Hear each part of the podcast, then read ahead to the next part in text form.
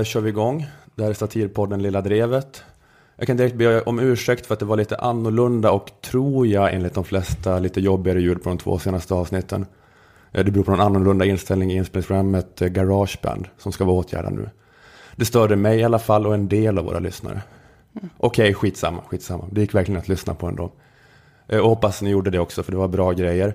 Jag vill gärna ha svar på frågan som jag ställde i förra avsnittet. Vadå för fråga? Jag vill ha materialistiska förklaringar till Galtan-skalans uppsving och varför politisk organisering sker kring frågor om identitet och livsstil och inte kring ekonomiska intressen. Okej. Den Ibland- roliga enkla frågan. Ibland vill man bara ha, in. man vill ha mail från materialister. Maila med alla materialister på olasöderholm.hotmail.com och förklara. Just det, jag ska säga eh, formaliteterna här också. Att eh, Lilla Drevet är en podcast för Aftonbladet Kultur som görs i samarbete med våra sponsorer Akademikernas A-kassa och fackförbundet Jusek. Och här sitter då vi på mitt varma Kvava-kontor. Den här eh, starka Roms sista dagar-känslan som är i Malmö här senaste veckorna. 45 grader och sol. Precis, i mitten av september. Men vi låtsas som ingenting. Vi fortsätter kommentera Twitter-konflikter här vecka efter vecka. Som Ja. om ingenting har hänt. Eh, Men vi är, vi är då jag, Ola Söderholm och ni, Liv Strömqvist och Moa Lundqvist. Ja, hej. Hej, välkomna. Hej, tack. Vi, vi är the wokest base på hela möllan. Yes. Och, och vi ska snacka politics och sånt. För det är igång nu officiellt med politics-säsongen. Eh, För det var riksmötets öppnande igår. En eh, då högtidlig eh, ceremoni då kungen ger klartecken att nu kan ni börja med riksdagsgrej. Phew. Varje höst ger han oss demokratin som en present för han är en så god och klok monark. Sen spelade Janne Schaffer fina svenska melodier på elgitarr. Wow. Eh, Och sen eh, större delen är då att statsministern eh, håller något slags lite längre anförande. Eh, Och jag såg lite när Löfven talade och jag tänkte så här på publikbilderna som klipptes in ibland.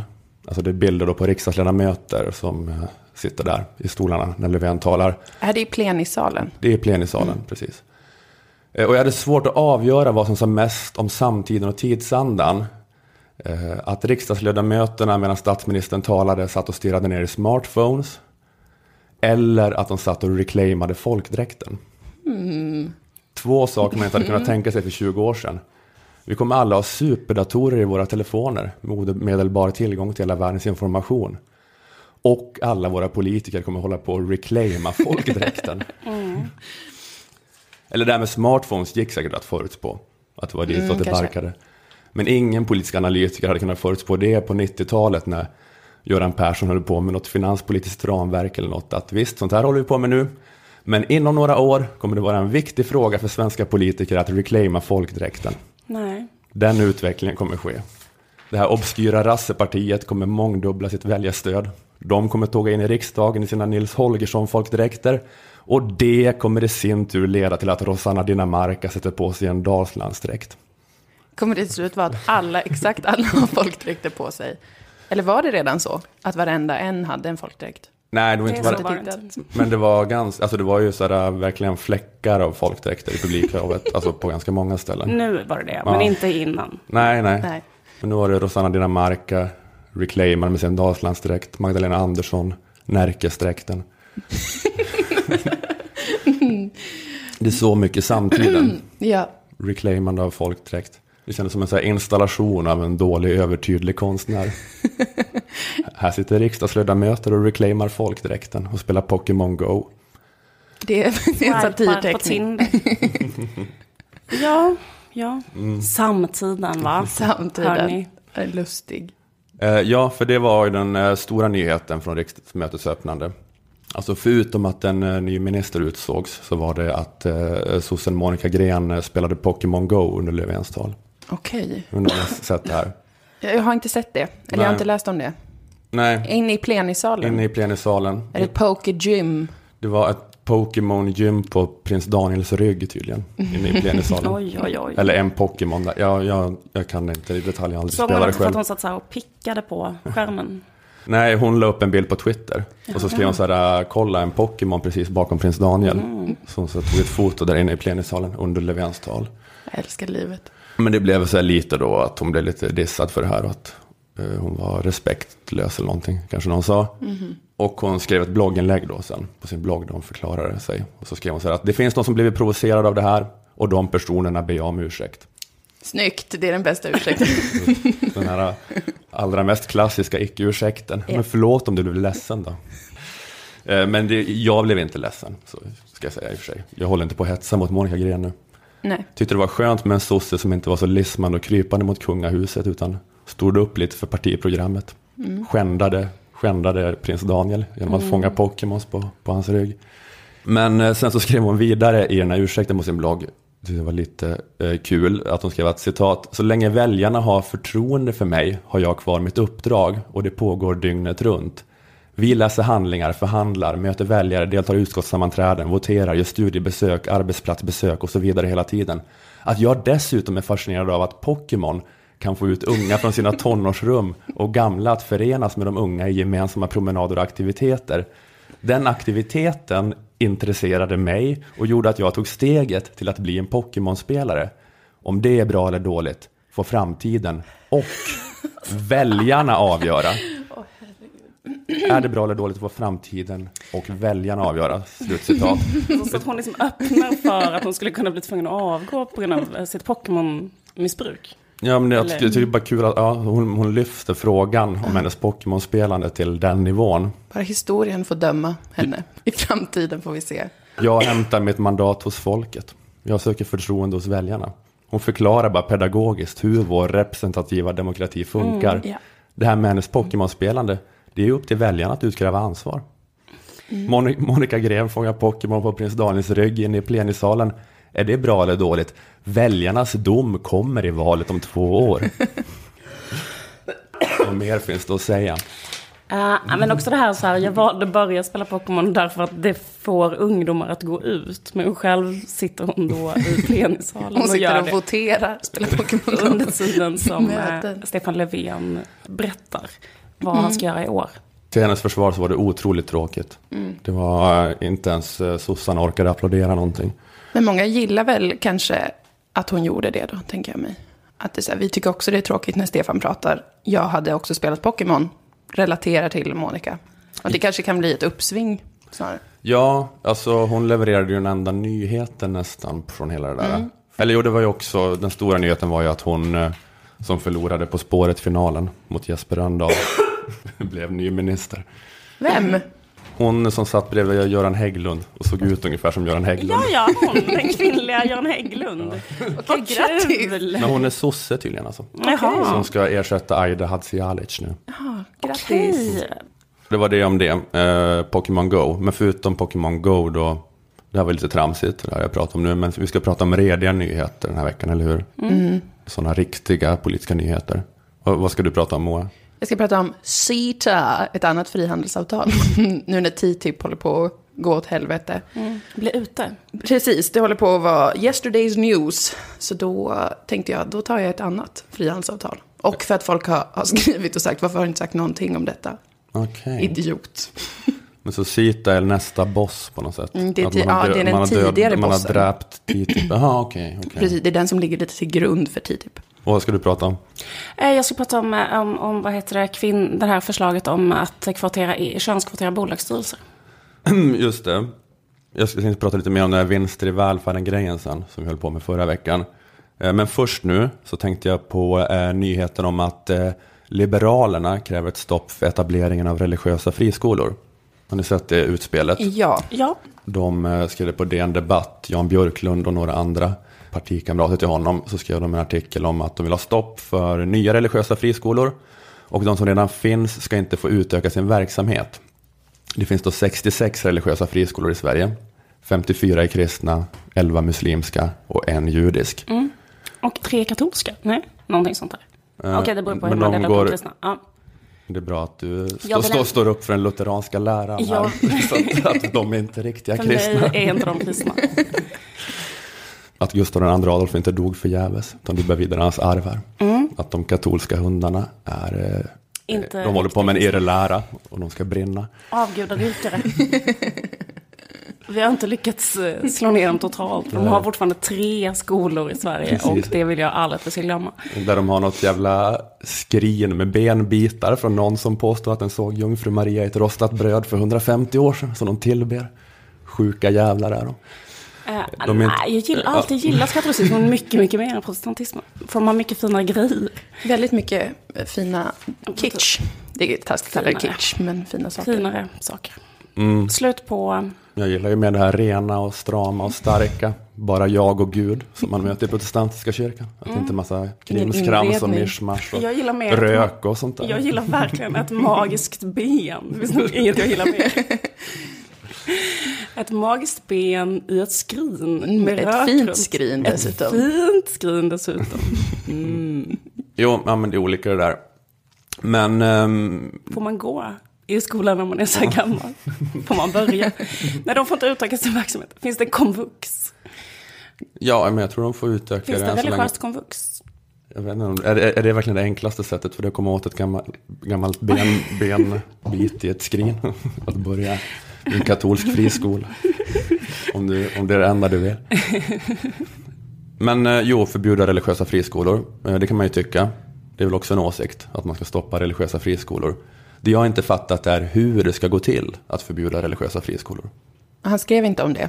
Nej. Nej. och ingen som vill förbjuda religiösa friskolor har förklarat exakt hur gör man. För jag lyssnade på en diskussion om religiösa friskolor i P1-programmet Människor och tro. Det var ett, så här, ett år gammalt avsnitt, det var inte i samband med det här äh, Björklund-utspelet. Men det är ju samma debatt hela tiden som kommer upp då och då. Men där förklarade Claes-Göran Aggebo, som jobbar för Skolverket, hur en religiös friskola kan och får skilja sig från en vanlig skola. Till exempel kan man ha bönestunder, man kan ha en andaktsstund eller man kan smycka lokalerna med religiösa bilder eller så.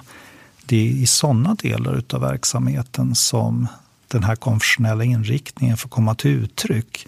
Så det är inte i själva undervisningen och hur den bedrivs. Det är inte där det får skilja sig åt. Så det är mest inredningen som får skilja sig åt. Ja, man kan liksom ha lite så här religiöst eh, runt omkring och extra aktiviteter.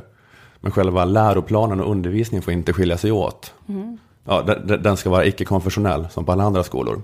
Så skollagen är lite flummig på så vis att den säger att det får finnas skolor med konfessionell inriktning, men undervisningen måste vara icke-konfessionell. Det är ordet de använder, konfessionell. Jaha. Så en skola får ha en inriktning som absolut inte får märkas i undervisningen. Okej. Man tänker ju att undervisning kanske är en avgörande beståndsdel i skolans verksamhet. Så det verkar svårt att man ska kunna ha en inriktning då som är helt frikopplad från undervisningen. Men så är skollagen. Ha gärna en superreligiös inriktning på skolan. Men vi stänger skolan om den här religiösa inriktningen på något vis märks i undervisningen.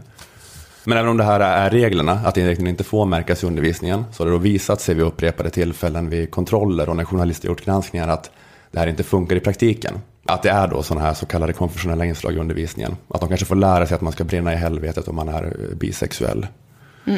Och det här är ju inte bra. Tycker bland annat den här eh, ateist-posterboyen, humanisterna killen Christer Sturmark.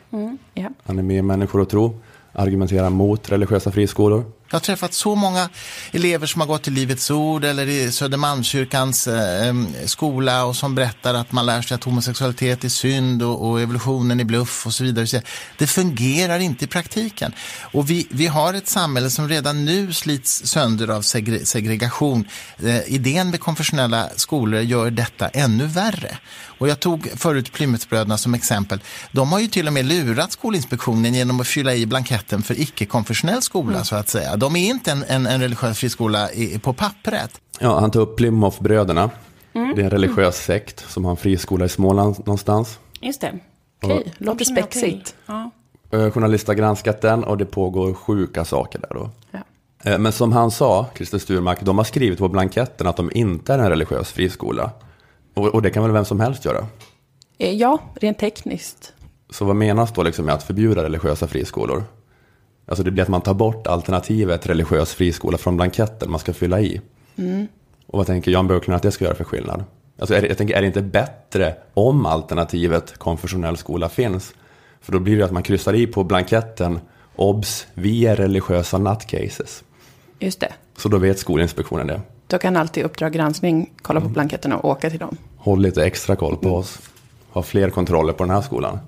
Att det är mer praktiskt än om alla gör som Plymouthbröderna och försöker mörka sin egentliga agenda. Men, för jag, tänker, men jag tänker att Jan Björklunds problem är att eh, det finns människor som har en annan syn på religionens roll i samhället än vad han har, som startar friskolor. Men det är ju som sagt, det är redan förbjudet för dem att bedriva en religiös undervisning. Men det går ju svårare att förbjuda religiösa människor att starta skolor. Ja. Det går ju att ta bort en ruta från deras ansökningsblankett. Så här får ni inte hålla på och kryssa. Men det är inte säkert att det löser problemet. Att det blir så här att fan, nu kan inte vi vara lika religiöst smygindoktrinerade mot barnen som vi hade tänkt. För det fanns inte en sån ruta man kunde kryssa i. Utan ja, men det, är ju, det har varit tvärtom varit så att många av de här värsta exemplen inte ens har sagt att de är Nej. religiösa friskolor officiellt. Um, enda sättet att lösa det här är ju att helt enkelt förbjuda alla religiösa människor att starta friskolor. Eller, eller alla som tycker att religionen ska ha ett politiskt inflytande då kanske är religiösa på det viset. Så det blir en mer avancerad form av åsiktsregistrering som Liberalerna måste eh, utarbeta. Det blir ett nytt test, sådana som Folkpartiet gillar. Efter, efter språktest, medborgarskapstest. Nu kommer äntligen Är du ett religiöst nutcase-testet. Som man måste få ett nej på för att få starta en friskola. Vet Ännu mer att fylla i. Man får checka i. Är du religiös? ja, precis. På det testet också. Alltså det är samma problem där med, med att man ska fylla i olika saker. Men det måste antagligen vara lite mer snillrikt konstruerat antar jag då, än bara en fråga. Är du ett religiöst nutcase? Ja. Så... De måste förfölja de personerna, sätta span på dem och så vidare. Man, precis, man får eh, en skiva rostat bröd och så säger man vad är det, vad syns på brödet? Ja, precis. Det är svårt när man ska utforma det här testet att det måste vara lite sådana frågor där man råkar avslöja sig då. Som att man så lurar religiösa nattcases och avslöja sig. Jag antar att det är olika för kristna och muslimer också. Jag jag tänker att eh, om man ska avslöja ett kristet nattcase så kan det vara en bra fråga att ställa är eh, hur ofta schamponerar du håret? Om de svarar varje dag, morgon och kväll. Så då är det ett tecken på att man är ett religiöst nutcase. Okej. Jag bara försöker ringa in det här. här Att kristna har väldigt tvättat hår. oerhört tvättat hår. Okej, Att ja, det var listigt. Jag, jag kopplade inte. Frikyrkofreaks gick runt med supertvättat hår. Väldigt uppspärrade ögon. Kanske har på sig något mintgrönt. Kanske inte helt vattentätt, men ändå. Mm. Ett steg på vägen. Det är så mycket jag kan hjälpa Jan Björklund. Att folk som schamponerar håret två gånger om dagen ska inte få starta friskolor. Det kommer bara sluta med att de lär ut att evolutionen är en, är en judelögn. Eh, Jag kan inte riktigt säga hur man ska skilja ut de muslimska nutcasesen. Det är någon som är närmare den kulturkretsen kanske får utforma det testet. Då. Så Ett annat alternativ för att eh, verkligen vara säker på att det inte startas religiösa friskolor är förbjud friskolor. Det är ett förslag också. Men för jag fattar inte på riktigt hur man ska kunna eh, den eh, åsiktsregistreringen. Eller ja, men just att de inte ens ska få starta det liksom. Alltså det är som den här, det är någon sån här Al-Hazar, jag kommer inte ihåg vad fan den hette, någon muslimsk friskola i Vällingby som har i liv om nu. För att de har separerat eh, på gympan för att tjejerna ska få ta av sig liksom slöjorna och springa runt och spela innebandy. Så får de, har de aldrig gympa med killarna. Men jag menar, eh, samma gäng hade ju kunnat starta friskolan ändå och inte kryssat i det. Och sen så liksom, man kan ju säga också att ja, men vi separerar ju inte gympan för att de separerar ju på gympan nu för att de är religiösa nutcases. Men de kan ju säga att vi gör det ju bara på det vanliga svenska sättet. För att annars är det ingen som passar tjejerna. För de är så himla dåliga på innebandy. Just det. Det är därför. Vi Vi hade alltid separat blir- gympa. Hade inte ni det? Ja, eller emellanåt i alla fall. Ibland. Jag var aldrig där, men jag tror att det brukar vara så. Vi hade alltid det hela, hela högstadiet. Så vi hade liksom en kvinnlig gympalärare och gjorde så tjejgrejer. Och de hade en manlig gympalärare och gjorde killgrejer. Det Det är var nog vanligt. fullskaligt könsapartheid. Men vad heter det? Jag tycker också just det där med religiösa friskolor. För att jag menar att Christer Sturmark säger så här. Har man inte hört från människor i Livets Ord. Men menar, har man inte också hört från människor som har gått Waldorf. Så här, att så här, de fick inte. Lärarna sa att de inte skulle vaccineras. Eller att de skulle skölja fluor. Eller att liksom, de fick inte ha på sig svarta kläder. De fick inte vara punkare. Utan de måste ha på sig pastellfärger. Alltså det finns väl eh, mycket sånt. Som inte har med religion att göra. Utan som bara är nutcases överlag. Därför tycker jag det verkar vara bäst att förbjuda friskolor. Förbjuda nutcases. Ännu bättre.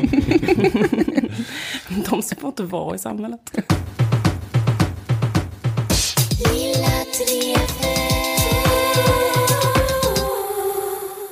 Regeringen presenterade ett lagförslag förra veckan om eh, könskvotering till bolagsstyrelser. Hörde ni om det? Ja, Senast 2019, om tre år, ska andelen ledamöter av vardera könen i börsbolags styrelser vara 40 procent enligt det här förslaget. Och om det inte sker så kommer de här styrelserna att bötfällas. Okej. Hur mycket skrev de det? Hur mycket de ska bötfällas? 300 kronor. 250 kronor. Jag ska ha en burn. De rikaste människorna i hela Sverige ska få eh, dagsböter. Just det, men det kan man tänka sig kommer hända att de bara kommer vara så himla så här bara fuck off sosse-Sverige. Sug mitt visakort. Alla ska heta Anders i den här styrelsen fortfarande. Ja, men det är som Smakar det som kostar och jag betalar så gärna. Ja men precis, om man har tillräckligt mycket pengar då kan man till exempel alltid parkera var man vill. Det kan Ja. vara en sån grej. Bara så här, jag har en bil, jag bara parkerar och sen bara betalar alltid parkeringsböter. Just så är det. människor som har, vissa människor som har jättemycket pengar. Så att jag- man kan liksom köpa eh, sig rätten att alltid bara parkera precis utanför dit man ska. Man Ja. ska till en restaurang, man parkerar utanför restaurangen. Och då kan man också köpa sig lyxen att ha eh, all mail styrelsen. Jan Guillou är så med parkering vet jag. Att han bara tar 30 000 i p-böter om året. För att bara unna sig det. Så För att slippa skönt. hålla på och köra runt och leta.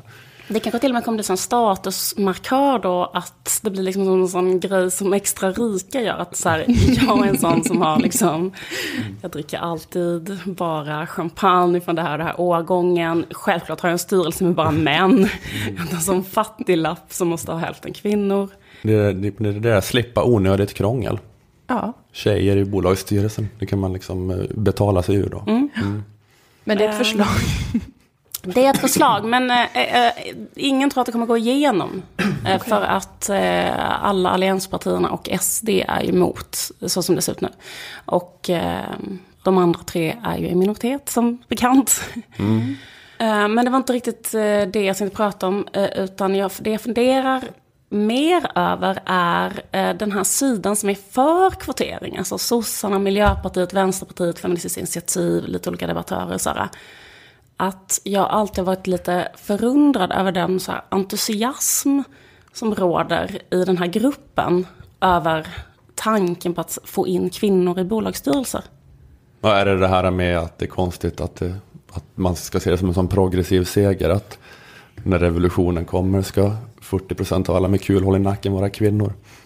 Precis. Det, det finns ju eh, eh, en förening som heter Allbright till exempel, som, som är en förening inom näringslivet som vill jobba för att fler kvinnor ska vara på höga poster, kvinnlig representation i näringslivet. Och de gjorde en så här skämslista på bolag som eh, inte hade en enda kvinna i sin bolagsstyrelse. De gjorde en sån lista så här, skäms på er.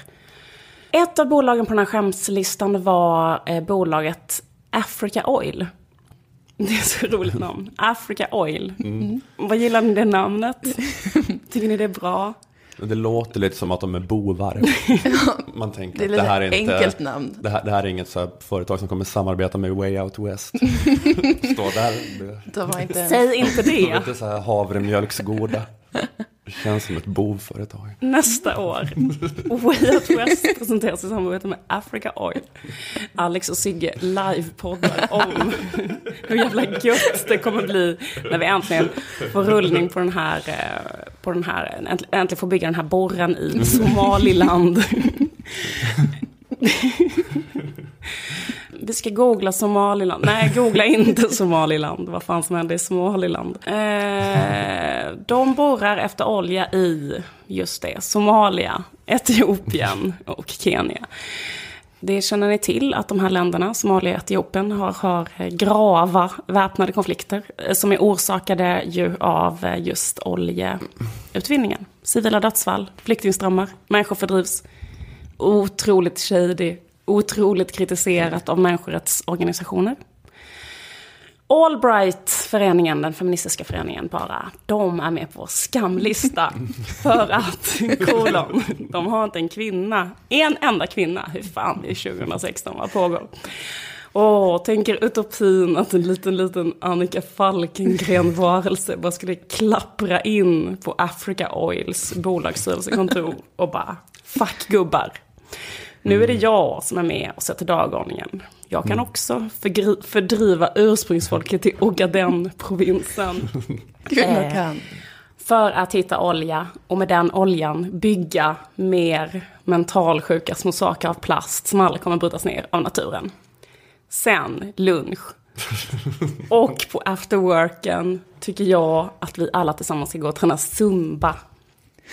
Jävla gubbar! Fuck gubbar som ska sitta i bastun. Nu är det jag som kommer med mångfaldståget. Vidgar era vyer. Så det är bara att hoppa på. Är Allbrights eh, vision här. Skulle kunna hända.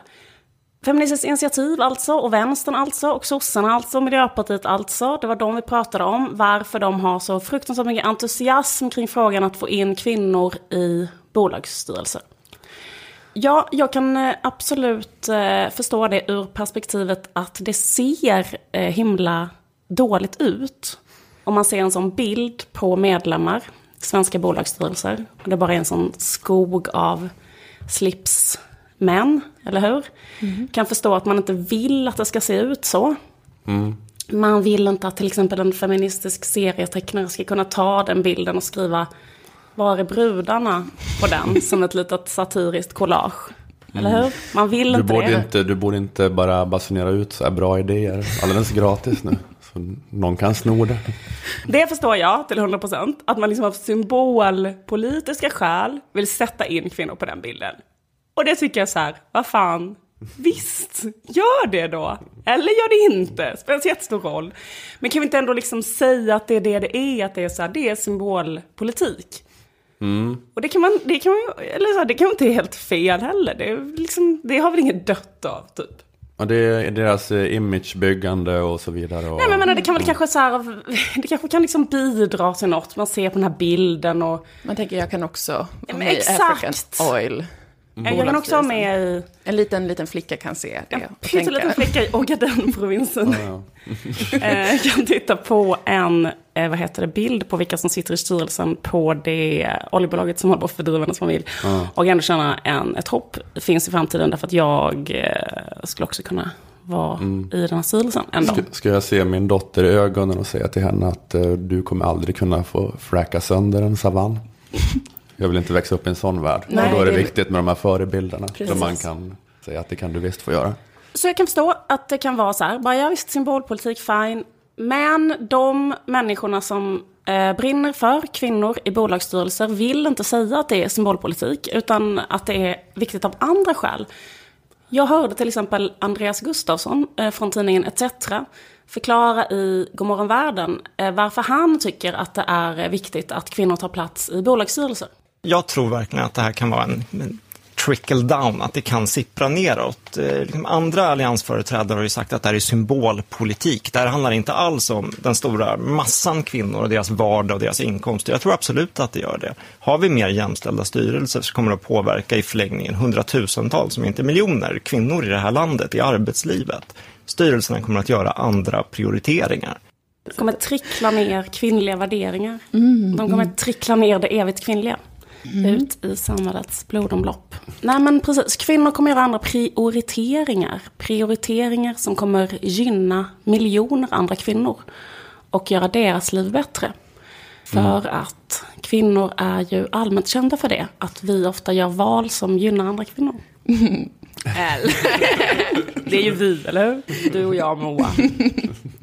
Tänker aldrig på konkurrensen sinsemellan, utan bara kollektivet framåt. Framåt, Ja, visst. Alltså det är därför vi inte kan ha kvinnor i bolagsstyrelser. Alltså. För då kommer de liksom, eh, förbjuda att deras bolag anställer kvinnor och sådär. För att ingen ska få komma upp här till toppen nu och ta, knuffa ner mig. Nej men jag skojar bara. Eller, motarbetar allt. Jag, jag, eh, Tokiga kvinnor alltså. Som, jag skäm, exakt, det är det här. eh, Har du, all, har du inte sett Mean Girls? Det kommer aldrig funka, därför att tjejer är så här. Att de har bara två bästisar. Som de också är taskiga mot. tjejer kan inte leka tre och tre. Det kommer jag att jag fick lära mig redan på lågstadiet Precis, av det är min fröken. känt. Exakt. Och så fort de får en kille så glömmer de bort sina tjejkompisar. Mm. Eh, direkt. Precis. Och, vi Och- kan ironisera lite över det här nu och så, men vi vet också att det är sant. Nej, det är klart att det inte är sant. Men grejen är att det, det, det som är grejen är att om man har då eh, det som ligger till grund kanske för den här då liksom hela marknadsliberala tänkandet, det är ju liksom en människosyn som är människa som är rationell och egen nyttemaximerande. Eller hur? Det tror man ju, rational man eller vad fan det nu heter. Och eh, fast då föreställer man sig på något sätt att kvinnor eh, utgör ett slags undantag här från det och inte då skulle maximera egen nytta utan maximera kvinnokollektivets egen nytta om de hade suttit på de här positionerna. Jag tycker bara att det är lite häpnadsväckande som tanke. Också för att det redan finns bolagsstyrelser. Visste ni det? Ganska många dessutom, som redan är jämställda. Så vi, du och jag, Moa, njuter kanske redan omedvetet frukterna. Ja. Känner kanske, utan att veta varifrån de kom, de här underbara feministiska effekterna vibrera ut från ett stort antal svenska företag. Mekonomen, till exempel. Mekonomen. Mekonomen har en jämställd bolagsstyrelse. Visste ni det? Ja, jag är inte nog eh, insatt eh, för att eh, kunna bedöma hur det har liksom förändrat Mekonomens verksamhet. Nej. Eller hur den skiljer sig från liknande företag utan kvinnor. Ett annat företag som har en jämställd bolagsstyrelse har blivit berömd av Allbright är företaget Intrum Justitia. Okej. Ja, Intrum Justitia. det är då man får brev ifrån ett brev innan det är riktigt illa. Inkasso. Inkassoföretaget. Man kanske är en ensamstående mamma, man är utförsäkrad, man har lägre lön och pension än män, man har massa in- inkomstbortfall. För man har tagit ut kanske mycket större del av föräldraförsäkringen, ni vet de här grejerna. Man kanske inte fått någon sjukpenning för man har någon sån kvinnosjukdom som inte har någon diagnos eller behandling. Säger de säger att det är psykiskt kanske. Och man kommer hem och man finner på halmmattan ett brev från Intrum Justitia. och det är då det tänds ett varmt feministiskt ljus av hopp. För man har fått post av sina systrar. I den här jämställda bolagsstyrelsen. Eller? Mm. Det är så det känns. Varm känsla. Varm känsla. Gemenskap. Kanske är så. Framtid. Kanske är så. Ja, Jag har inte själv känt det här när jag, jag har själv fått brev från Intrum Justitia för inte så länge sedan. Och eh, då, vis, då visste jag inte detta. Men enligt Andreas Gustafsson så borde bara det att Intrum Justitia, de effekterna borde redan ha påverkat eh, väldigt många kvinnor. ja, det är svårt att veta hur man ska, hur Intrum Justitia ska utforma sin verksamhet då på ett mera kvinnovänligt sätt. Om Att de mjuka värdena, mjuka värden ska genomsyra Intrum Justitia. Eller vad tänker han liksom på riktigt? Tänker han så att, att, det, att det kommer höja kvinnolöner kanske? Eller sånt där, att de kommer se kvinnor så. Att man ska bli inspirerad. Som när det finns fler kvinnliga musiker på scenen. Just det. det som, eh, Men den effekten, det är väl en slags symboleffekt. Det så skulle väl kanske kunna bli. Ja. Att fler kvinnor tänker att jag kan också, eh, vad heter det, driva in skulder från eh, samhällets eh, allra mest marginaliserade olycksbarn. Precis. Varför ska inte jag kunna göra det? Men det, det, åstadkoms, det åstadkommer man ju inte med en eh, kvoteringslagstiftning. Eh, Det här med kvinnliga Nej, musiker. Hur många som ska vara kvinnliga musiker på en festival. Det, var ingen sån lag om det. Utan det var ju mera, ja, jag vet inte, att Marit Bergman startade ett popkollo för 15 år sedan Ja, kanske. men har inte Annika, Annika Falkengren får ett styrelseproffskollo för kvinnliga potentiella. Tonåringar som lär sig. Nej, men, eh, eh, grejen också att det är, handlar, det är väldigt, eh, det är inte så många som sitter i bolagsstyrelser, alltså individer i Sverige. Det är 1600 ungefär, eller 15-1600 och sånt där. Nej, det är ju inte en majoritet av befolkningen. Och av dem är redan då 32 procent kvinnor, så det ska öka Med 8 med 8 procent. Ja. Så det handlar inte om så många individer som det här förslaget, jag menar Andreas Gustafssons feministiska utopi, som han tänker sig kommer ske. Det handlar om kanske 100 till 200 Annika Falkengren-varelser som ska zumba in på sina små fötter. Förlåt för det här kvinnohatet. Ehm, nej men de ska, de ska gå in helt normalt eh, på Want to get a chiseled look in the jawline? Sculpt and shape your jawline with added volume from Juvederm Volux XC. Juvederm Volux XC is an injectable gel specifically designed to be robust enough to improve moderate to severe loss of jawline definition. And it is the first and only hyaluronic acid filler approved for the jawline. Add volume to your jawline for a chiseled look with Juvederm Volux XC. For important safety information and to find a licensed specialist, visit juvederm.com. That's J U V E D E R M.com. Not for people with severe allergic reactions, allergies to lidocaine, or the proteins used in Juvederm. Common side effects include injection site redness, swelling, pain, tenderness, firmness, lumps, bumps, bruising, discoloration, or itching. There's a risk of unintentional injection into a blood vessel, which can cause vision abnormalities, blindness, stroke, temporary scabs, or scarring. Talk to a licensed specialist to find out if it's right for you. Visit juvederm.com. That's J U V E D E R M.com. på, eh, från sina då extremt välbetalda ledarjobb in i ett annat rum, i ett annat extremt välbetalt, fast lite högre ledarjobb. Det är liksom det vi pratar om. Och det gör väl inte så mycket, det är bara det vi pratar om tycker jag. Så det kommer bli lite bättre för dem, typ 100-150 individerna, kvinnorna. Ja. Annika Falkengren-varelserna. Det, är, det är ju det konkreta som kommer hända. Men jag bara tänker att vi bara är överens om att det är detta vi pratar om. Ja, det är kanske det. Men jag tycker bara att det hade varit liksom skönare. Alltså det är så väldigt uppskruvad stämning kring den här frågan också. Det fattar inte jag heller varför det är så jävla uppskruvat. Det är väl bara så här, det handlar om 10% av Annika Falkengrens Facebook-kompisar. Eh, vi ska höra på den här gängen nu då utav, som Little Jinder har gjort åt oss. Det är, hon är en kvinnlig artist som finns då för att Marit Bergman startade Popkollo för 15 år sedan. Antar jag. Det kanske var förenklad historieskrivning av mig av varför det finns kvinnliga popartister idag. Men eh, gör de inte det fel? För har det inte också varit sådana där grejer att de har haft just så kvotering på festivaler? Alltså jag är absolut inte emot kvotering. Jag hoppas inte att ni f- förstod det så när vi pratar. Jag är bara emot eh, bolag överhuvudtaget. Nej men eh, att sossarna blir- har ju inte bestämt i alla fall att man ska ha kvotering på men Man musikfestivaler. blir shamead kanske. Av, av Ja, precis. Men det kan väl ändå ha varit så här, typ en ledningsgrupp på en festival har bestämt att så här, i år är det vi Ja. som har 50-50. Har inte någon festival haft så i alla fall? Jag tror det, säkert. Det Någon. känns bekant Ja. att någon har sagt så. Jo, Little Jinder, hon, har ni tänkt tanken att hon kanske kommer bli svinkänd nu för hon ska vara med Så Mycket Bättre? Ah, Just det. Ja, men det Att kommer, hon kommer bli liksom nästa, vad heter det, hon kommer bli Björn Skifs typ. kan vi sälja Lilla Drevet-jingeln Ja, då? jag bara menar att vi kommer Väldigt ha mycket mer. Men jag vet inte hur rättigheterna till den eh, funkar riktigt. Ifall det är vi eller hon. Men det blir lite mer, hon kanske, eh, lite stjärnglans från henne kommer skvalpa över på den här podden då. Mm. Det var det jag lite grann hoppades på. Glamouren. Att eh, precis. Jag tänker att hon kommer göra en cover på, Tommy Nilsson är med. Han har gjort den här, jag vill att vi ska, kanske hon kommer göra den här, jag vill att vi ska älska. Hur är den? Vad heter den? Han har fått ligga med Malin Berghagen. Och då kanske det kommer bli en otroligt eh, populär. Jag vill ha sex med dig, heter den så jag vill bara. ha sex med dig. Oh, förlåt. Jag vill ha sex med dig, kanske hon gör en låt. Ja. eh, Cover på den. Ja, vi håller tummarna. Håller alla tummar.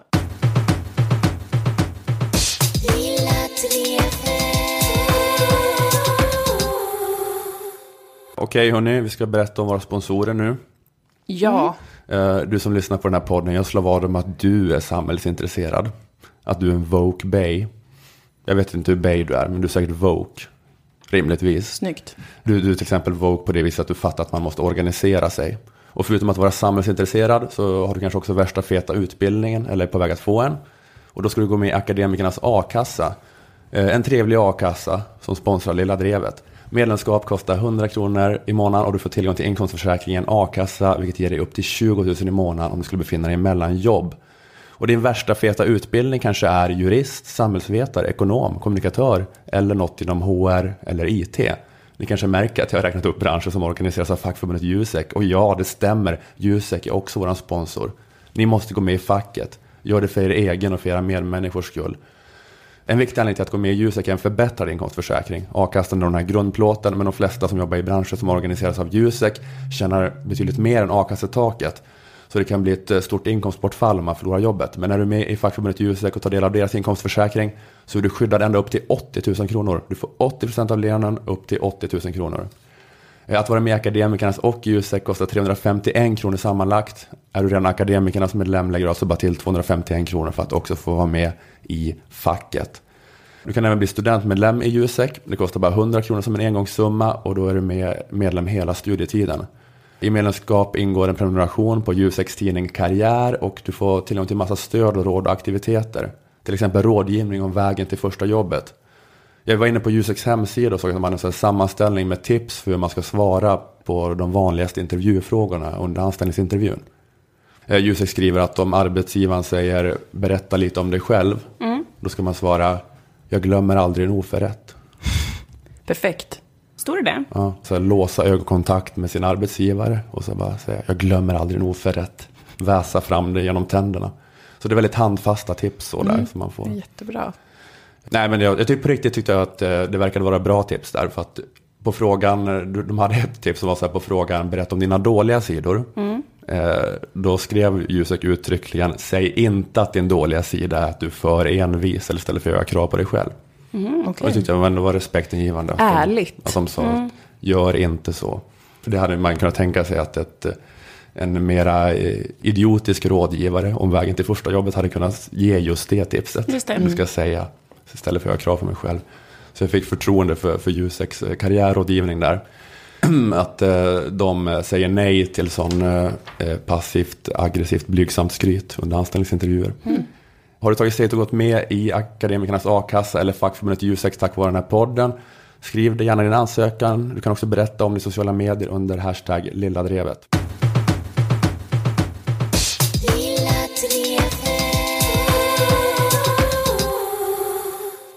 Eh, I förra, förra avsnittet, tror jag att det var, av Lilla Drevet så kunde jag delge glädjebudet att eh, min lobbyism håller på att stoppa frihandelsavtalet TTIP mellan EU och USA. Och några lyssnare har hört av sig efter det och bett mig skina lite ljus över samt också stoppa ett annat stort frihandelsavtal som kallas CETA, Comprehensive Economic and Trade Agreement. Okej. Okej, säger väl jag. Absolut, det skulle jag kunna göra. För CETA, det Det är är en helt vanlig onsdag.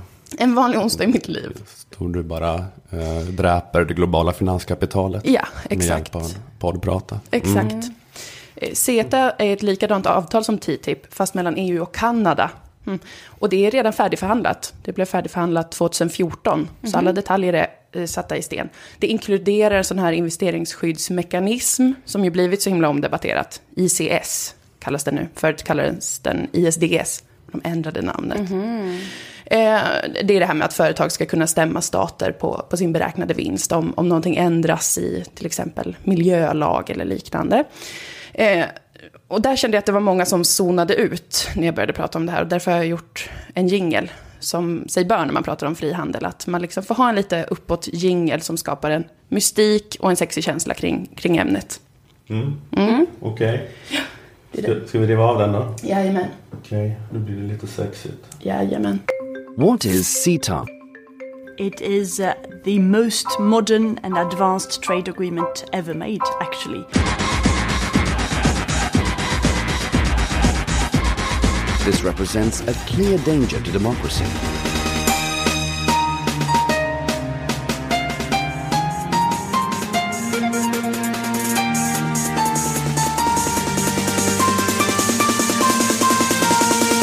Energy companies could succeed in pushing through controversial oil and gas fracking in Europe.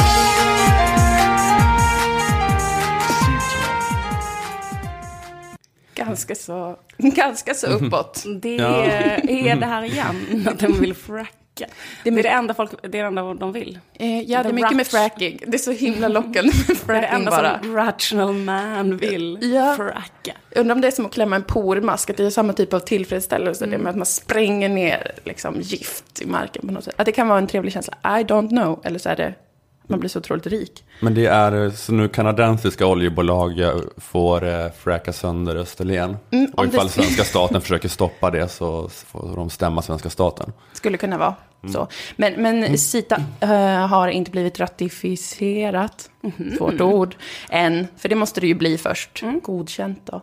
Men, men färdigförhandlat det kom ju jättemycket kritik. På senaste tiden har det kommit jättemycket kritik mot TTIP och även då CETA för all, alla de här problemen. Miljöorganisationer och, och fackförbund och så vidare har, har blivit eh, vansinniga. Folk förstod att det kommer inte bara vara kanske billigare att köpa lönnsirap, utan det är någon slags nyliberal psykos som, som håller på att ta över, eh, tänker folk. Och eh, då blev det upprorisk stämning och det här påverkat förhandlingarna, eller ratificeringen av CETA, CETA också. Det som hände i somras var att Tyskland och Frankrike låg på faktiskt om att få ett blandat avtal, vilket betyder att CETA ska godkännas i alla unionens nationella parlament för att det ska få gå igenom. Annars så är det kommissionen och något mer. Ja, så CETA måste godkännas av alla? Kanske. Den 22 mm. september så ska ministerrådet bestämma om ifall det ska vara ett blandat avtal. Och då kommer det betyda att det måste godkännas i alla unionens nationella parlament. Och då kan det vara så att kanske ett land säger nej, för att vi vill i så fall ha visum i Kanada om vi inte har det redan, finns två sådana länder. Och då eh, funkar det inte, till exempel. Så, så, men, men annars är det så att det bara kan bestämmas på EU-nivå? Alltså. Exakt. Mm. Mm. Eh, så det, det, är liksom, det är lite spännande nu. Folk eh, kommer demonstrera och annat faktiskt kring detta. Går Sita på röven nu? Så kommer det också innebära ganska så garanterat att TTIP inte kommer kunna gå igenom heller. För det här lägger liksom grunden, det, det, är ett väldigt stort avtal och eh, ett av de första i sitt slag. Kanada har ett sånt här med USA också, NAFTA, mm. som mm. många är ganska ledsna över så här i efterhand. Precis. Men många är också glada. Mm. Det inkluderar också Mexiko. Mm, precis. Som har fått eh, eh massa skitdåliga konsekvenser av NAFTA-avtalet. Har varit lite ångest kan man säga. Absolut. Jag tycker det är, är inte det här någonting som är dumt det här med den eh, globala kapitalismen? Att de eh, beter sig som idioter tycker jag med de här nya, den här nya fracking-hysterin och de här avtalen. För att det har alltid varit ett recept för att vi inte ska bry oss så mycket i västvärlden, vi som bestämmer. Mm. Att, det, att man bara håller på med rovdrift någon annanstans. Precis, Men det är så jävla dumt att fracka där det bor rika vita människor. Det är det de gör nu. Det är ju verkligen så här att skjuta sig själv i foten. Fredrika alltså, det är klart... Gullfot bor. Ja. alltså nu, Österlen. De har ju haft massa frackingplaner på Österlen. Och det är ja. verkligen så här, ja exakt, det är, lite, det är väldigt så Det är klantigt. Alltså, det, det, är kla, det är klantigt. De bara, vi trodde inte ni skulle märka. alltså, för, för, förstod inte ni poängen med att bara exploatera på ställen där det bor människor som inte har en röst? Liksom så här, vi ska exploatera det alla journalister och sina sommarstugor. Det är faktiskt det kommer liksom gå till helvete. Tips till när ja. de försöker få igenom nästa form av frihandelsavtal. Eh, men jag tänkte att vi ska titta lite närmare på debatten i Sverige. Eh, för det har inte funnits så mycket Nej. av den. Men eh, bubbla lite kan man säga. För två veckor sedan så hölls en interpellationsdebatt i riksdagen mellan vänsterpartisten Jens Holm som skrivit interpellationen, och socialdemokraten, statsrådet och eh, EU och handelsminister Ann Linde. Mm. De debatterade detta. Eh, Jens Holm hade skrivit frågor till Ann gällande CETA. Han ville veta varför eh, Socialdemokraterna är sådana eh, falska pitthjärnor som är beredda att bränna löntagare och en sällsynt fågel på bål. Och om de blir sexuellt upphetsade av det, eller bara är onda, var det mm. han ville ha svar på. Det är en fri översättning, men det var det som han sa att ja. Berätta mm. för mig nu, Ann Linde. Mm. Jag lyssnade på debatten. Mm. Och det som var väldigt, väldigt tydligt var att Ann Linde använde eh, den exakta mallen för hur en politiker argumenterar för CETA eller TTIP. Det är nästan som att de kan ha skickat ut en mall till alla som oh, gillar frihandel. skulle de inte göra, va? Menar du att någon sån näringslivstankesmedja skulle approacha politiker med information? det är för cyniskt. det är för cyniskt. Moa, nu går det för långt. det är för kränkande. Ja, eh, jag bara säger, bara säger att det Men skulle nu, kunna vara. Nu är det nog med kommunistparanoia. nu får du faktiskt gå ut och ta lite luft, Moa. Nu lugnar du ner dig. Jag gick överstyr. Nej, men de politiker som, som eh, förespråkar TTIP och CETA gör alltid så att de checkar av några punkter i, eh, när de argumenterar och debatterar de här avtalen. Jag ska berätta dem för er. Nummer ett, som kanske är den viktigaste, och det, det är att skratta lite, lite hånfullt när man svarar på frågor om avtalen. Som för att insinuera att den som ställt frågan är dum och pantad. Även om frågan gäller alltså ett av världens mest komplexa och, och omfattande avtal någonsin gällande frihandel. Att man liksom har ett skratt som ligger precis så nära till hands att man nästan inte kan hålla inne det. Eh, detta checkade Ann Linde av oerhört effektivt. Eh, Jens Holm undrar hur vi socialdemokrater kan tycka det är bra med handelsavtal. Jag återkommer till den andra delen av Jens Holms eh, frågor. Jag känner ju eh, vänsterns eh, sätt att använda storbolag och eh, hela tiden men Man hör här hur, alltså hon kan nästan inte hålla sig för skratt. Och det är ju ett forcerat skratt. Hon är nästan övertydlig med det för att hon, jag tror hon försöker liksom kompensera för sin Lyxfällan skånska. Så att hon måste, vara, måste liksom eh, skratt, ha skrattet ännu mer. När, Vad är Lyxfällan skånska? Är det menar du de, när man ser på Lyxfällan, att det är väldigt ofta den typen av skånska. ah, hos de som Alltså, är i eh, offren? Precis, precis. Sådana som missbrukar Red Bull Exakt. och därför har fått ekonomiska problem. Hon är medveten om det. Och det är inte bra när man är handelsminister och har den typen av skånska. Så att hon måste vara ännu mer, eh, liksom, ha skrattet ännu närmre. Som för Ja. att, hells no. Eh, Det är första punkten, väldigt viktig att checka out. Liksom, håll på att skratta ihjäl dig när någon frågar så här. Eh, hur funkar den här klausulen som gäller investeringsskyddsmekanismen? Då är det bara så här. Ja, du, du frågar mig. ja, du, jag ska berätta för dig. Eh, sen berättar du inte, egentligen. Punkt två, skifta fokus från det faktum att just då stora företag eh, som omsätter miljarders miljarder kommer vinna mest på ett sånt här avtal genom att exemplifiera med något som tilltalar den, den dumma som ställer en fråga om det här. Om man pratar med då en miljönisse exemplifierar man med så här, det här miljöföretaget det kommer det gå bättre för. Om man pratar då med en vänsterpartist, som Ann Linde gör här, så exemplifierar man med småföretag som vänstern gillar. Det vill säga inte kanske Blondinbellas hudkrämsföretag, utan något som, som går hem, en tidningskiosk i Rumänien som kommer få det bättre. Så det är ett väldigt listigt eh, sätt. Och det En checkar hon också. tidningskiosk som säljer um, Flamman, eller? Ja, men kanske att Jens Holm i alla fall får föreställa sig att de säljer Flamman. så när hon, eh, när hon debatterar detta så tar hon upp sådana exempel. senaste eh, avgjorda tvisterna som vi har tittat på när det gäller eh, investeringsskyddsavtal gäller till exempel tidningskiosker i Rumänien, glasfabrik i Venezuela, kaffe och nötodlingar i Zimbabwe. Hur kan en vänsterpartist vara emot Sida och TTIP? Men vadå, vad är närodlat kaffe i Zimbabwe? vad betyder det?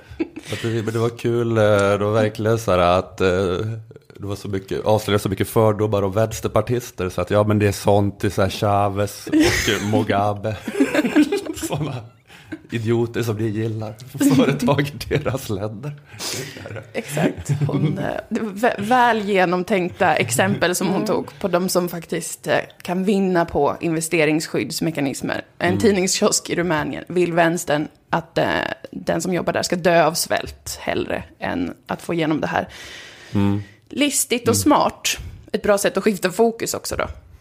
Blir man ju satt på pottan. Men hur ska du skydda en tidningskiosk i Rumänien? Hon menar att de här investeringsskyddsmekanismerna främst kommer hjälpa mindre företag. Okej. Baserat på, jag vet inte, eller kanske inte främst, men ungefär lika mycket att det är, viktigt för alla företag. Och det, och det finns ju redan inskrivet i jättemånga bilaterala avtal att man har investeringsskydd. Ja, men för jag tänker bara att det känns inte som att det är att om någon småföretag driver en kiosk i Rumänien så k- kan det väl inte vara så att det kommer någon ny liksom, lagstiftning som stoppar dens verksamhet och att den sen stämmer rumänska staten, eller? Jo, men jag menar, det är väl... ehm, Det är väl det de det skulle kunna ha, ha gjort då, va? Eller? Och hon menar skulle att det kunna ska vara- förbättras så, för Ja, men skyddet för det, investeringar. så här, säg att man eh, hittar på en ny lag i Rumänien som är så här, man ska inte få ha tidningskiosker på gatan längre, utan eh, man får inte det typ. Okej. Och då kanske de tidningskioskerna kan stämma staten, så att de kan fortsätta eh, ha sin kiosk på gatan.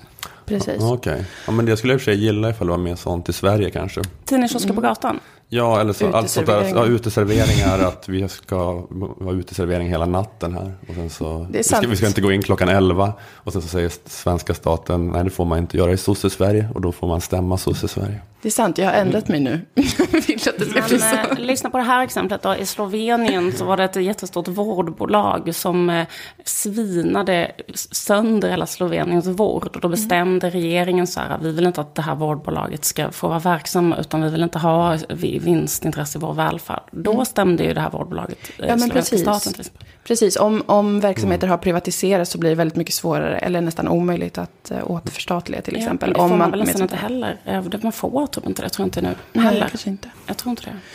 Ja, men jag förstår problemet. I alla fall, Ann Linde. Let's get back to her. Eh, hon, gör, hon, checkar av, hon checkar av alla de här eh, punkterna. Den tredje och också en väldigt viktig punkt när man argumenterar för TTIP och CETA som, som politiker är att säga att ingenting kommer förändras. Att de har förhandlat det här i fem år, skrivit kanske 1600 sidor. Men det betyder ingenting. Ingen behöver oroa sig. Absolut 0% kommer förändras. Alla som har varit upprörda, ledsna, kränkta, rädda eh, har fel. Ja. Det är ju ett effektivt eh, sätt för att såga ner motståndaren. Och det checkar hon också av. Eh, och väldigt tydlig även här. För det första så vill jag bara slå fast att det här med investeringsavtal är ju verkligen, investeringsskyddsavtal är ju verkligen inget nytt. Vi har haft investeringsskyddsavtal sedan 1950-talet. Så det är inte så att man inrättar liksom någonting nytt utan det har funnits hela tiden. CETAs investeringsskyddsregler ger inte företag något skydd som inte redan finns i Sverige. Det gör ingen skillnad. Ingen skillnad. Svårt att kritisera det då. Att det är liksom, jaha, har ni förhandlat i fem år men det blir ingen skillnad. Det är mera, man kan kritisera hur Ann Linde använt sin tid de senaste fem åren. Precis, man skulle kunna, inte- skulle kunna försöka sätta dit dem på att... Eh, Du har en Så waste of time. riksdagslön och så vidare. Jag tycker det låter värre än att spela Pokémon Go. Att eh, ha ägnat sig åt någonting eh, 24 fem timmar om år. dygnet i fem år. Som inte kommer ändra någonting i Sverige, som redan var så från början. sen 50-talet.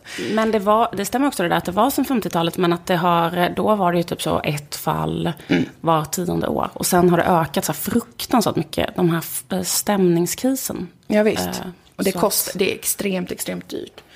Så det är, det, det är ju det som folk är väldigt eh, oroade över, att det ska eh, ske i mycket högre utsträckning. Och, och att stater ska behöva betala också jätte, jätte, jättemånga miljoner för de här rättegångarna i eh, de överstatliga domstolarna. Hur som helst, hon har checkat av allt. Det här är exakt det eh, sättet de jobbar på. Eh, de som förespråkar CETA och TTIP svarar inte jättemycket på rädslor. De är liksom som tonårs stora syskon som har låst in sig i källaren och kanske röker på. Och man står utanför och känner så här, det är något som händer där inne. Det är något som är i görningen. Sen kommer de ut och man bara, vad är det? Vad är det som har hänt? Och de bara, seriöst, frågar du det nu? Jag skrattar ihjäl mig för att du är så jävla pinsam. De frågar det nu, för att det här är liksom ingenting. Och det, det kan vara en av anledningarna till att folk också blir så enormt frustrerade över detta. Men då säger de så här, ni är hysteriska. Det är Cecilia Malmströms främsta replik, det är att eh, debatten är hysterisk. Men det kan ju förklaras av det. Att vi alla upplever som att våra äldre syskon röker gräs i källaren. Och vi vet att de planerar att kanske privatisera vården. Men de säger ingenting. Ja, de, eh, ja, de, vill, de bara håller på med en grej och Ja. är irriterade över att någon frågar. Exakt.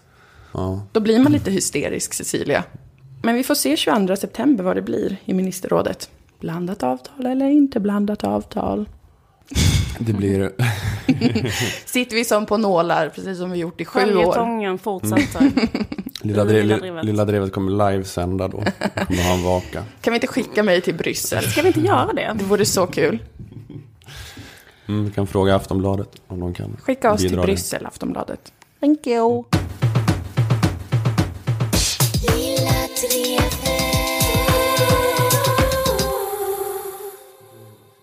Ja, jag pratade om de här religiösa friskolorna tidigare. Eh, Förra veckan pratade ju du om den religiösa tron på det svenska friskolesystemet. Eller på vinster i välfärden i allmänhet. Och jag tänkte återkoppla lite till det. För jag kommer att tänka på en grej jag hörde i Godmorgon världen för ett par veckor sedan. Eh, De hade en reportageserie som heter Besluten som formade Sverige. Eh, Och ett av de besluten var då friskolereformen som genomfördes 1992. Då det var en borgerlig regering. Men sen blev det sosseregering. Och de höll på lite fram och tillbaka med eh, anslagen för friskolorna. De sänkte dem först men sen så höjde de dem ännu mer. Det gjorde så att friskolorna fick eh, 100% av skolpengen.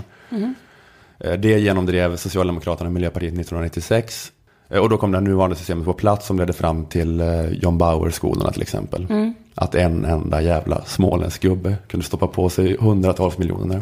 eh, Bara genom att eh, fucka skolgången för några tusen barn. Bara en gubbe fick så mycket. Vet ni vad han heter? Nej. Rune Tedfors. Hade aldrig kunnat tro att han hade gjort det, Rune. Nej. Det, här, Snällt namn. Det Jag tycker det är så roligt att det heter John Bauer, för jag tänker alltid att den eh, människan som... Är- alltså, då- jag associerar väldigt mycket till den här John Bauer-bilden på det här gamla trollet som sitter på en sån jättestor hög med pengar. Tänker man inte alltid direkt på det. Den som tog Tuvstar. Rune Tedfors tänker jag mig alltid ser ut som det där trollet. Sitter på en jättestor hög med pengar. Tuvstar kan vara ett sånt barn som var tvungen att eh, gå om eh, i en helt ny skola. Bortrövad. Vad står- tu, jag kan inte det alls. Va? Tuvstar? Nej. Jag känner till. Tuvstar är äh, den lilla äh, blonda prinsessan som sitter på älgens rygg. Som blev bortrövad. Okej. Den bilden måste du ha sett. Ehm, ja, jag, jag, känner igen teckningsstilen men jag har så ingen koll alls på det här. Men det, det låter jättebra.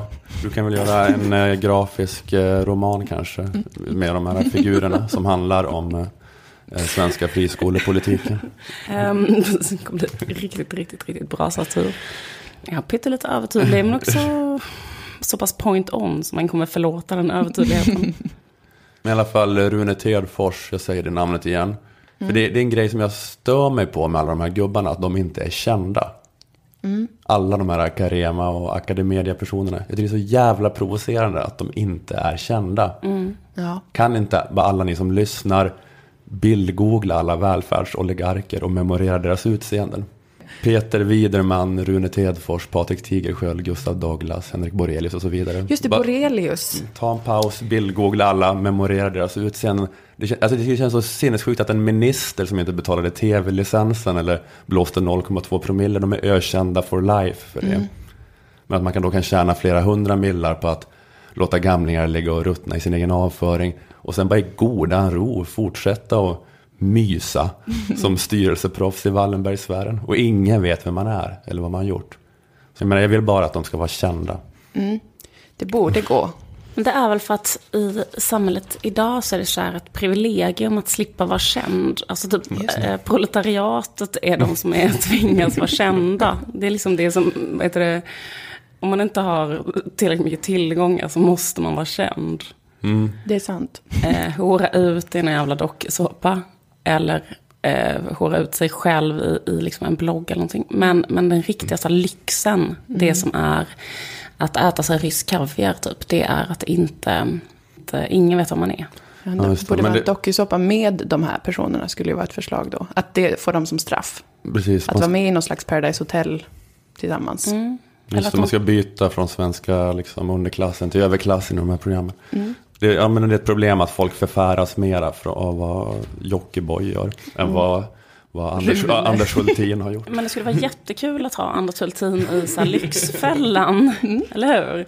Att man bara fick se staplar vad han köpte. Skulle inte det vara kul? Det var riktigt, riktigt, riktigt bra.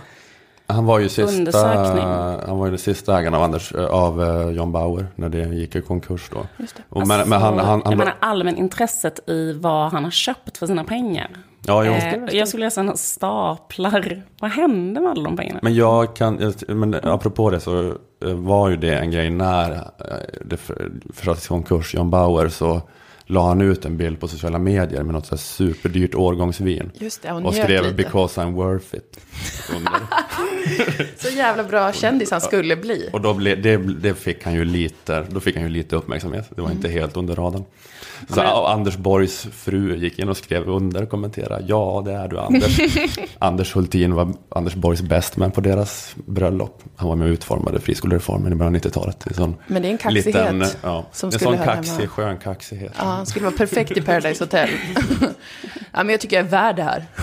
Spelar Men, ingen roll eh, vad folk säger. Ja, just det. Precis. Det är lite så här... eh, mm, vad heter det? Kanske inte riktigt, riktigt pejlat av vibben. Men ja, en människa som, som gör den. Ja, det är svårt när man gör en Instagram-uppdatering. Så här, är jag helt väck nu eller har jag lite koll på vibben hur det här kommer uppfattas? När man har gjort den så här, sålt John Bauer. Köpt ett jättedyrt vin och sen bara ta den här L'Oreal-sloganen på det. Ja, precis. Får man den här, så här skamkänslan efter man har postat. Bara, åh. Vad kan det här uppfattas fel? Jag vill bara att de ska vara kända. Ehm, men i alla fall, eh, som jag sa, vart var jag? Det var ett reportage om friskolereformen i Gomorron Världen. Reporten intervjuar en som heter Gunnar Gårde, som var miljöpartist och delaktig i de rödgrönas beslut 1996. Eh, om att friskolorna då skulle få 100% av skolpengen. Och, hur såg de på det då? Hur gick diskussionen då? Hur såg ni på frågan om vinst då? Frågan var överhuvudtaget inte eh, på tapeten, utan det gällde möjligheten för fristående skolor att bedriva eh, försök med olika pedagogiska metoder som sen skulle komma andra skolor till del. Däremot att de skulle börja driva det här för att tjäna pengar, det var aldrig uppe. Inte ett enda riksdagsmöte, inte i, någon, i utskottet eller så vidare. Vad Där- tänker du om det då? Vi borde naturligtvis ha genomskådat den möjligheten. De tänkte aldrig på det. Att någon skulle kunna börja plocka ut vinst. Godmorgon världen intervjuar också Lena Hjelm-Wallén som är sosse eh, och har hållit på mycket med skolfrågor. Det var Ylva Johansson som var utbildningsministern då, 1996 och ledde arbetet med det här. Men jag gissar att hon inte ville bli intervjuad. Nej. Eh, Men Hjelm-Wallén säger i alla fall. Vi kanske också var naiva när vi la den här, det här förslaget i mitten av 90-talet. I efterhand så eh, tycker inte jag att det där var något bra beslut. Samma saker från sossarna. Vi borde ha tänkt på det. Mm. Tänkte inte på det. Nej. Så var det. Lätt att vara efterklok. Tänkte inte på det. Ja, det känns som svenska historiens mest ödesdigra Lorry-sketch där. Ingen tänkte på det. Jag bara, jag bara fattar inte. Inte ett enda riksdagsmöte, inte ett enda utskottsmöte dök frågan om vinst upp. Att någon skulle kunna tjäna pengar på det här. Och därmed också att vissa såklart skulle kunna göra det för att tjäna pengar. För alltså i den här svenska friskolemodellen som ni beslutade om är det ju tillåtet för aktiebolag att bedriva välfärd. Alltså okej om beslutet var att friskolor får bara bedrivas av stiftelser och kooperativ och att det sen ändå började försvinna stora summor i vinst, då hade jag kunnat förstå chocken. Alltså det hade funnits något i den här historien då att ingen hade tänkt på det innan. Men alltså det ni beslutade om nu, men att det ni beslutade om nu ledde till att vinst lyftes ut. Alltså ni tillät aktiebolag, aktiebolag strävar efter vinst per definition. Det är inte ett aktiebolag om det inte strävar efter vinst.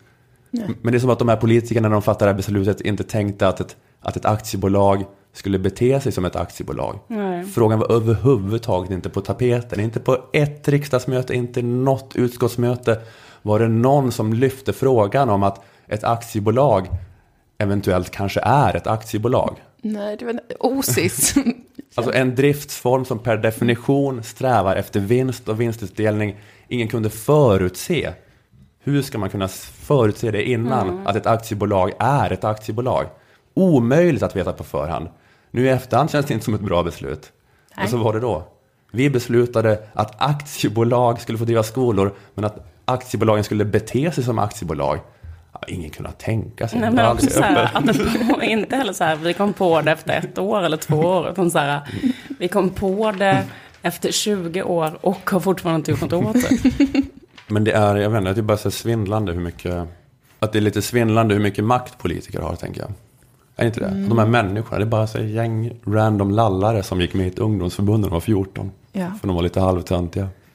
Sen var de bra på att eh, bli populära på Bommersviks sommarläge eller någonting och sen Har det rullat på efter det? så där har vi en position där de kan förändra allt för att de inte vet om vad ett aktiebolag är.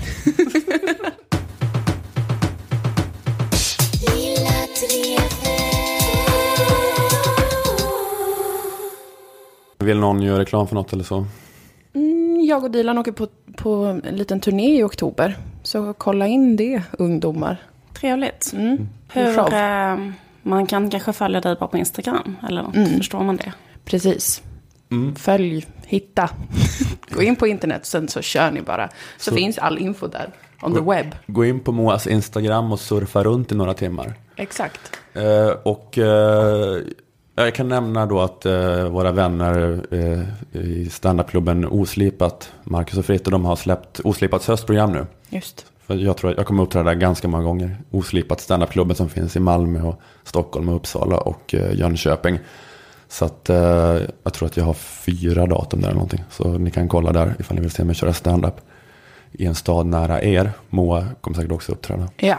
Då säger vi tack till Aftonbladet Kultur, tack till Akademikernas A-kassa, tack till fackförbundet Jusek. Jag heter Ola Söderholm, ni heter Liv Strömqvist och Moa Lundqvist. Hej då, vi hörs om en vecka. Hej då.